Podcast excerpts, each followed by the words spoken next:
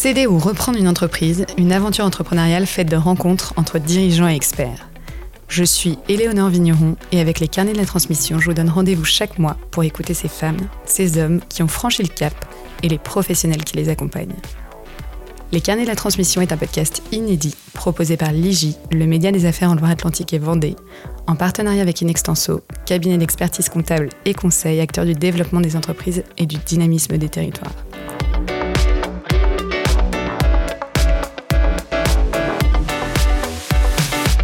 Nous sommes heureux d'accueillir aujourd'hui Vincent Le Breton qui dirige la société locale Atlantique Ouverture, expert dans la fabrication et la pose de menuiserie extérieure en PVC et en aluminium depuis plus de 30 ans.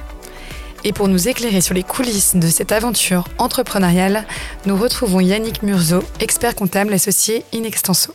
Avec 300 salariés répartis entre le siège de la société à Vigneux de Bretagne et leurs 5 agences, Atlantique Ouverture répond aux besoins de particuliers comme de marchés publics. Ensemble, nous reviendrons sur l'histoire audacieuse et les coulisses de la reprise d'Atlantique Ouverture. Une collaboration entre les cadres passionnés et la famille dirigeante de l'entreprise.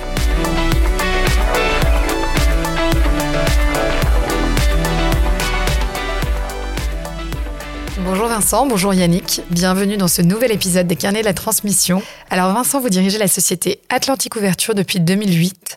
Pouvez-vous nous raconter l'histoire de votre entreprise qui a été créée en 1986 par vos deux oncles, Jean-Baptiste et François Le Breton.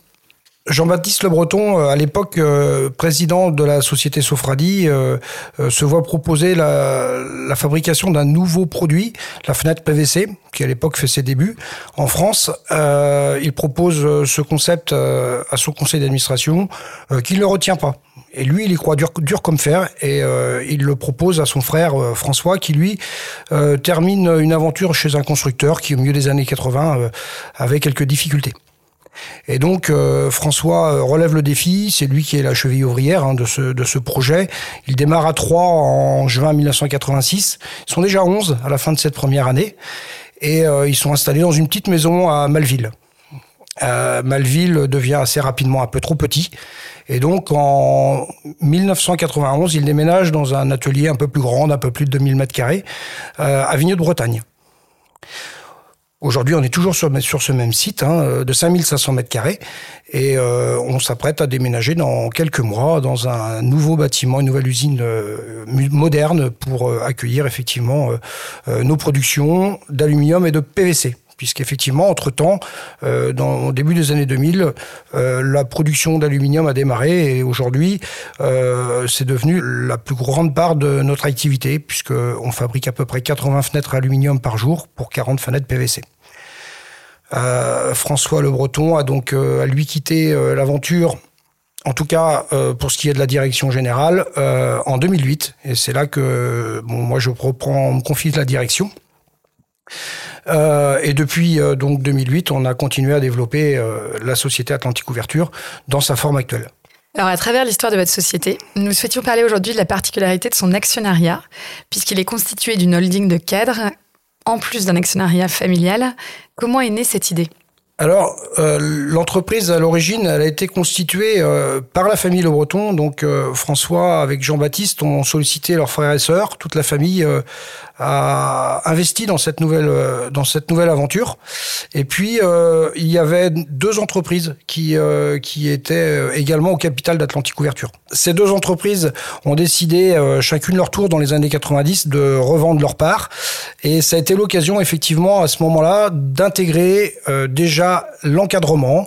L'objectif à l'origine était de d'impliquer au maximum l'encadrement euh, d'Atlantique Ouverture.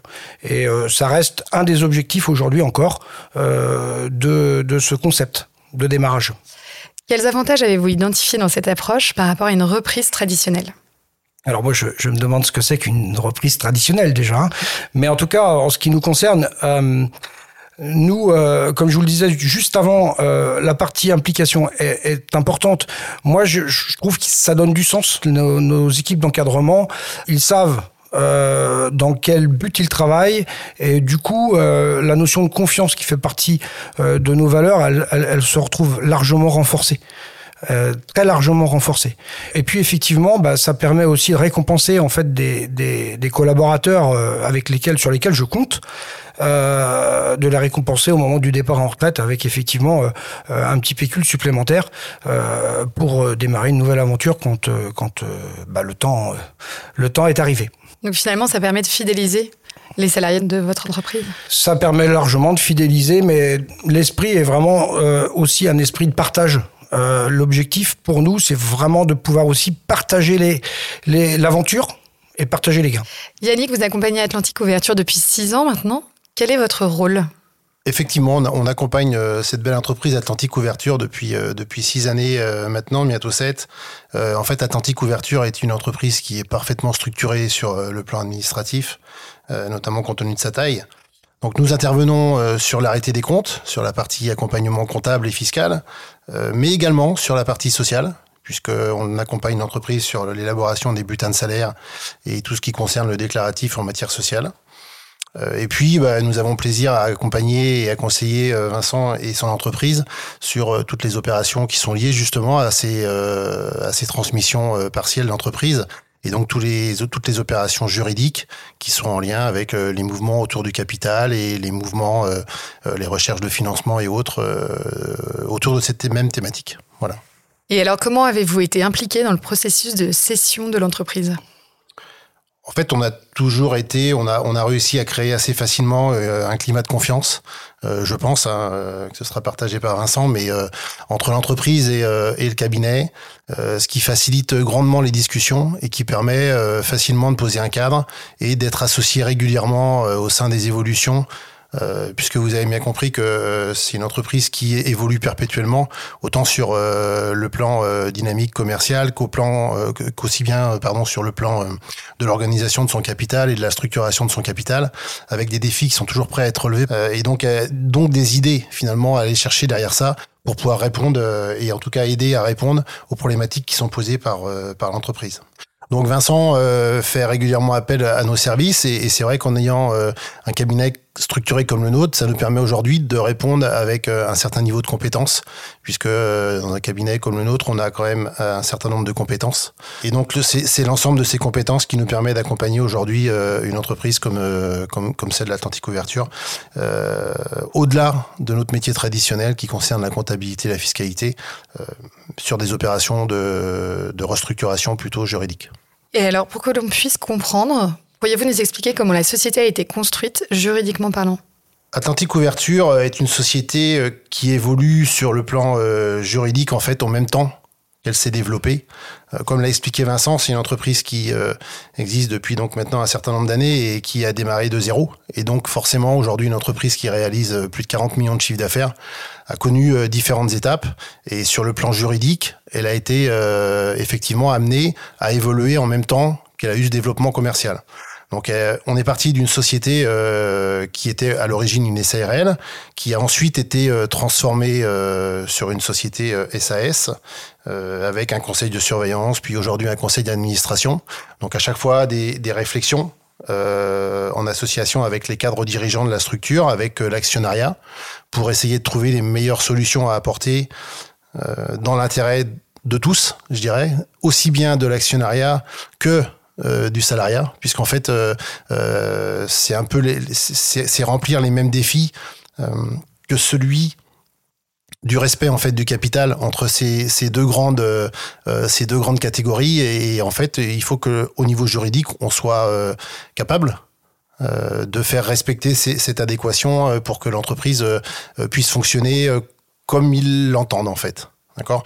Donc encore récemment, on a été amené à retravailler sur une restructuration euh, des statuts euh, avec des nouvelles règles euh, de transmission avec un pacte d'actionnaires qui fige en fait, qui fige, c'est peut-être un peu fort, mais qui en tout cas prévoit des règles de transmission futures pour essayer de respecter ces différents équilibres que j'évoquais tout à l'heure. Et quels sont les avantages fiscaux liés à cette structure? Alors en fait, le fait d'avoir créé une société holding dans laquelle on retrouve euh, le, les cadres dirigeants ou, peut-être demain plus des salariés ou autres, permet notamment de faire appel une possibilité pardon pour les salariés d'aller vers un placement de ces titres dans un PEA PME. Euh, donc c'est quelque chose qui est bien maîtrisé aujourd'hui par l'entreprise et euh, qui a été créé il y a maintenant un certain nombre d'années. Euh, L'avantage pour les salariés qui vont être amenés à monter au capital, c'est justement de pouvoir bénéficier de ce dispositif en étant accompagné. Parce que euh, pour une personne euh, qui euh, est simplement salariée d'une entreprise et qui est amenée à investir, elle va pas forcément avoir les compétences ou les connaissances, pardon, pour aller vers ce, ce genre de dispositif. Mais comme la société utilise déjà assez largement ces dispositifs, en partenariat avec les partenaires bancaires de, de l'entreprise, elle accompagne ses salariés sur, sur la recherche des financements et sur les meilleurs montages qui vont permettre une optimisation fiscale, puisque l'intérêt du, placement des titres en PEA, PME, euh, c'est de pouvoir bénéficier demain euh, d'une fiscalité plus avantageuse et d'une taxation euh, aux impôts un peu moins importante, puisque finalement, faire des plus-values, c'est très bien, mais si en plus on peut être amené à, générer un peu moins de taxation, c'est encore mieux. Et puis, il existe aussi un autre dispositif qui est utilisé au sein de l'entreprise, puisque on, on l'a dit, c'est une entreprise qui a une transmission familiale en partie. Euh, donc on a, avec une transmission euh, auprès de ses salariés, il y a une utilisation du pacte du trail qui, elle aussi, euh, permet de bénéficier d'avantages fiscaux euh, dans le temps. Voilà, donc ces deux dispositifs, notamment, permettent de soulager la fiscalité sur d'éventuelles plus-values ou sur une éventuelle transmission de demain. Et alors Vincent, comment avez-vous choisi les cadres impliqués dans cette opération? Alors jusqu'à maintenant, euh, les cadres qui ont été euh, euh, valorisés au capital d'Atlantique Ouverture ont toujours été les cadres dirigeants, c'est-à-dire les directeurs de service. On a un certain nombre de, de chefs d'agence. Ils sont au nombre de quatre. Ils sont tous actionnaires. On a un directeur de production qui effectivement fait partie aussi de l'actionnariat, directeur technique, directeur commercial, DAF, directeur informatique, en tout cas, tous les, tous les dirigeants euh, de service sont au capital. Aujourd'hui, on a volonté euh, d'élargir plus largement à l'intégralité des cadres euh, afin de leur apporter une autre offre dans Atlantique Ouverture. J'imagine que vous avez dû rencontrer des défis lors de ce processus de cession. Quels ont été justement ces défis? Alors aujourd'hui, ce sont des, des processus qui sont plutôt bien rodés chez Atlantique Ouverture. Ça n'a pas toujours été le cas. Quand on a euh, fait le premier tour de table euh, de la holding en 2008, parce qu'avant on était sur des, des euh, systèmes très traditionnels où les gens détenaient des actions d'Atlantique Ouverture en direct. Euh, en 2008, on, était un petit peu euh, à la découverte. Donc on, on s'est rendu compte que les banques connaissaient pas très très bien le principe, étaient un peu frileuses également. Euh, et ça, c'était un des points de blocage importants. Euh, et puis surtout, euh, les salariés se rendaient pas vraiment compte du gain même financier qu'ils pouvaient avoir. Aujourd'hui, on accompagne énormément les, cadres à qui on propose ce dispositif. D'abord en leur expliquant le montage, parce que effectivement le système de holding, l'intégration d'un PEA, en tout cas des actions dans un PEA, c'est pas quelque chose de courant pour des gens qui sont pour la plupart des techniciens. Et donc, euh, euh, je passe beaucoup de temps avec eux, souvent même en individuel, euh, pour pouvoir répondre à toutes leurs questions. Pas de tabou, il faut vraiment aller au bout. Et puis, une fois qu'on a bien expliqué tout ça, euh, on les accompagne aussi dans le parcours bancaire aujourd'hui. Et euh, on a alors on a les plus anciens qui ont l'habitude de traiter ça avec euh, leur propre banque. Et puis les, les nouveaux qui rentrent, là, on les accompagne de A à Z si c'est nécessaire dans leur parcours bancaire. Donc c'est vraiment on a un contact chez là pour le coup, je sais pas si on peut parler des, des, des partenaires, mais là c'était le Crédit Mutuel. Euh, qui, qui, ont détaché une personne qui a suivi le dossier de A à Z et qui maîtrise le sujet. Parce que c'est pas le cas dans les agences, évidemment. Et alors, quels pourraient être les risques liés à ce type d'opération? Personnellement, je pense qu'il n'y a pas énormément de risques euh, parce que euh, c'est relativement bien préparé en amont et qu'en fait, euh, on essaye en, de limiter justement les risques qui peuvent être amenés à, s'avérer demain par la rédaction des différents pactes par la, rédaction juridique des statuts, euh, qui prévoit demain les événements, et notamment, je pense à quelque chose, c'est-à-dire que euh, nécessairement, si un salarié euh, sort de l'entreprise en tant que travailleur de cette entreprise, il sera amené obligatoirement à quitter l'actionnariat de l'entreprise. Vous voyez, ce sont des choses assez simples, mais qui pour autant euh, permettent vraiment de, se prémunir demain euh, sur ces risques de, diffusion ou de, ou de personnes qui, qui, souhaiteraient réellement aller s'investir dans une entreprise dans laquelle ils travaillent pas parce qu'ils y auraient un intérêt financier ou autre. Euh, voilà, c'est pas ce qu'ils recherché là. Donc je pense que c'est relativement limité par rapport à ces éléments-là. Oui, pour appuyer ce que tu dis, Yannick, euh, euh, on a fait un gros travail au niveau du pacte d'associés pour prévoir tous les cas de, rupture finalement, hein, que ce soit un départ en retraite, euh, un licenciement, enfin on peut tout imaginer, mais tous ces cas-là ont été travaillés avec toute l'équipe. Ce qui fait que on maîtrise assez bien euh, les systèmes de départ. Donc à partir du moment où quelqu'un part et on a eu une opération il y a très très peu de temps, euh, ça s'est très bien réalisé. Et on maîtrise aussi, il y a une formule de calcul pour le prix de revente. Ce qui fait qu'il n'y a pas de discussion non plus sur ce sujet-là. Et ça, c'est très important pour ceux qui voudraient mettre en place ce type d'actionnariat. Maîtriser les conditions de départ et maîtriser le prix de revente. Et puis, euh, effectivement, lié à ça, euh, je pense que tous les éléments sont parfaitement connus des différentes parties, euh, bien en amont. Tout est bien clair. Et je pense que c'est important d'avoir cette transparence. Également pour que ça perdure entre, entre cet équilibre salarié et cet équilibre euh, d'actionnariat qui familial en fait. C'est, c'est, quand même une forme de difficulté. Euh, là, ça se passe très très bien parce que je pense c'est, c'est, euh, c'est très transparent. Donc je pense que c'est vraiment une clé importante. Je pense aussi qu'il faut imaginer que chez Atlantique Ouverture, c'est historique. On a toujours fonctionné comme ça depuis. euh, Alors la société date de 86 et les premiers salariés ont dû être, euh, ont, ont dû arriver au capital au début des années 90. Donc en fait, c'est quelque chose qui est qui est connu et qui est devenu quelque chose, euh, euh, en tout cas, euh, qui fait partie de l'entreprise, qui fait partie de l'ADN de l'entreprise. Donc, euh, pour quelqu'un qui démarrerait du jour au lendemain et qui voudrait lancer ce type euh, d'organisation, faudra beaucoup, beaucoup, beaucoup d'échanges avant parce que ça peut ne pas être euh, perçu comme on le souhaite, euh, c'est-à-dire euh, du sens, de l'engagement et puis du gain derrière également.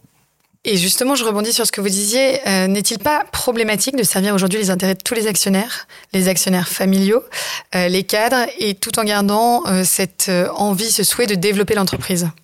Alors c'est certain que le schéma plus classique euh, de ce qu'on appelle le LBO, hein, à savoir de créer une société euh, de rachat qui euh, qui va servir le remboursement de la dette d'emprunt par par les résultats et donc les dividendes qu'elle va percevoir de la société qu'elle a rachetée. Ça c'est le schéma classique. Là c'est un peu plus difficile à mettre en œuvre puisqu'on a une partie de l'actionnariat qui n'est pas concernée par cet endettement puisqu'elle n'a pas participé à, l'acquisition des titres. D'accord Donc euh, elle, elle attend plutôt une rémunération de son capital. En tout cas, elle pourrait être amenée à attendre une rémunération de son capital.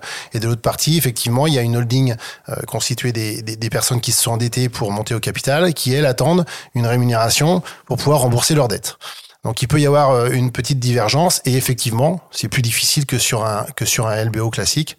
Euh, donc c'est important là aussi d'avoir une communication, une transparence et puis euh, et puis c'est aussi pour ça que que bah, que la société peut faire appel à nous parce qu'on va essayer de trouver des bonnes idées à mettre en place. Effectivement, on a, on a deux, on pourrait considérer qu'il y a deux parties. Il faut quand même savoir que on est très nombreux dans l'encadrement à être aussi de, la famille Le Breton. Et donc, effectivement, on a tout intérêt à ce que ça fonctionne bien. Et euh, pour ce qui est de la famille Le Breton, elle n'a jamais mis une pression sur les résultats. L'objectif d'Atlantique Ouverture, c'est de perdurer et continuer à, exister dans les décennies à venir. Euh, Donc on est plus dans une logique de transmission euh, familiale et entrepreneuriale. Et comment est-ce que vous faites pour maintenir une cohésion et une collaboration au sein de la holding de cadres Là, je dirais que c'est beaucoup de communication, beaucoup de transparence également, parce que ça, ça me semble nécessaire. Euh, à chaque AG, pour donner un exemple simple, on va, euh, on va reprendre les montants engagés de chacun. Et à l'heure où on leur parle, ce que, ce que, ça, ce que ça pourrait leur apporter aujourd'hui. C'est des choses très simples, mais ça permet simplement de, de, de visualiser. On n'a pas euh, des, que des, des, des, grands administratifs dans nos équipes. Hein. On a beaucoup, beaucoup de techniciens. On a une entreprise de bâtiment. Et donc, il faut que ce soit très, très concret. Donc on leur parle très concret. Euh, en général, Yannick fait un beau tableau avec euh, avec les, les valeurs d'entrée puis les valeurs de sortie si on sortait à l'instant T. Et ça c'est assez intéressant. Puis après, effectivement, bah, dans les discussions, on peut avoir, euh, on a toujours euh, autour de la table une, discussion très très ouverte sur euh, ce qu'on va faire euh, des, des, des, dividendes puisqu'on a eu dernièrement là actuellement on est plutôt en attente de, de pouvoir réinvestir. Pour l'instant on a, on a décidé de conserver ce capital et de pas de verser de dividendes par exemple. Mais ça c'est des décisions qui sont prises en assemblée générale. Donc en fait il y a pas de décisions qui sont imposées dès le départ. C'est vraiment il faut assurer la discussion. Moi je suis un animateur là, pour le coup et puis en complément de ce que de ce que précise Vincent, je pense qu'on peut on peut aussi dire que au-delà du moment où il y a cette réflexion euh, sur la valorisation de l'investissement, sur la rémunération pourquoi pas de cet investissement, je pense que tout au long de l'année, tout au long de l'exercice, comme on l'appelle en comptabilité, euh, je pense que euh, il y a régulièrement des réunions qui permettent aussi d'échanger sur sur les évolutions, parce que parce que effectivement, comme le dit Vincent, ce qu'attendent principalement ces, ces, ces, cadres de l'entreprise, c'est alors oui, dans le temps, certainement une, une rémunération de leur investissement, mais c'est surtout une réussite parce que c'est une réussite professionnelle de l'entreprise qui va leur permettre d'obtenir ça. Et c'est une façon aussi pour eux certainement de se réaliser professionnellement. Et donc toutes les réunions qui sont animées, euh, tous les mois ou par, l'équipe encadrante euh, permet d'échanger sur ces, sujets-là. Et, et la survalorisation de l'investissement, c'est finalement l'aboutissement de tout ça. On a fait un choix euh, qui est d'intéresser euh, l'ensemble des cadres à l'entreprise à Atlantique Ouverture et par exemple quelqu'un qui est dirigeant euh, de, l'agence de Vannes par exemple, euh, il est intéressé à l'intégralité de la société et pas seulement à l'agence de Vannes. Ce qui fait que ça permet d'avoir des discussions beaucoup plus simples, des échanges. On peut aussi se passer du personnel très facilement parce que on n'est pas uniquement là pour faire tourner sa petite boutique, mais pour faire tourner l'intégralité de l'entreprise. Ça, c'est des choses qui permettent euh, effectivement au quotidien de garder un esprit et un esprit d'équipe. Et alors, quel conseil donneriez-vous aux dirigeants qui envisagent une approche similaire Beaucoup d'échanges parce que euh, l'attente des salariés est pas toujours celui qu'on imagine. J'ai eu, euh, j'ai souvent ces échanges avec d'autres chefs d'entreprise qui ont, euh, qui souhaitent mettre en place des choses de ce type-là, des organisations comme les nôtres. Et finalement, ils ont, quand ils discutent un peu avec leurs équipes, ils s'aperçoivent que c'est pas naturel, c'est pas toujours naturel pour tout le monde. Et quel que soit d'ailleurs le positionnement, même si on, touche à des cadres supérieurs, euh, certains n'ont pas du tout envie de rentrer au capital. Donc d'abord, faut pas l'obliger. J'ai des cadres dirigeants qui ne sont pas alors j'en ai pas beaucoup, mais qui, qui pour des raisons personnelles, euh, ne sont pas au capital. C'est pas un problème. On l'explique, on explique tous les éléments, on va au bout de la démarche.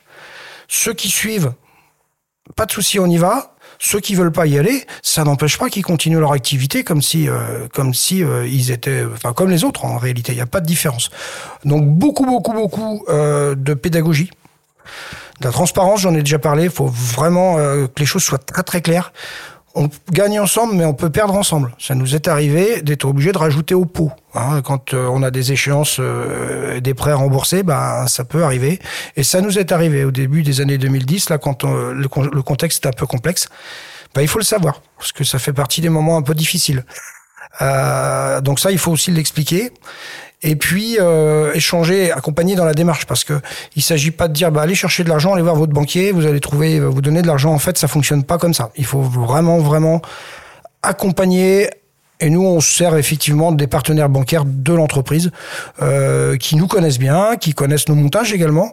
Et donc, c'est eux qui vont pouvoir nous accompagner, notamment pour rentrer dans les PEA. Mais il existe des quantités d'organisations différentes qui peuvent fonctionner tout aussi bien. Merci Vincent, merci Yannick pour ce témoignage et puis à bientôt. Merci. Merci pour votre écoute. Retrouvez-nous chaque mois pour un nouvel épisode sur toutes les plateformes d'écoute et sur les sites informateurjudiciaire.fr et inextenso.fr.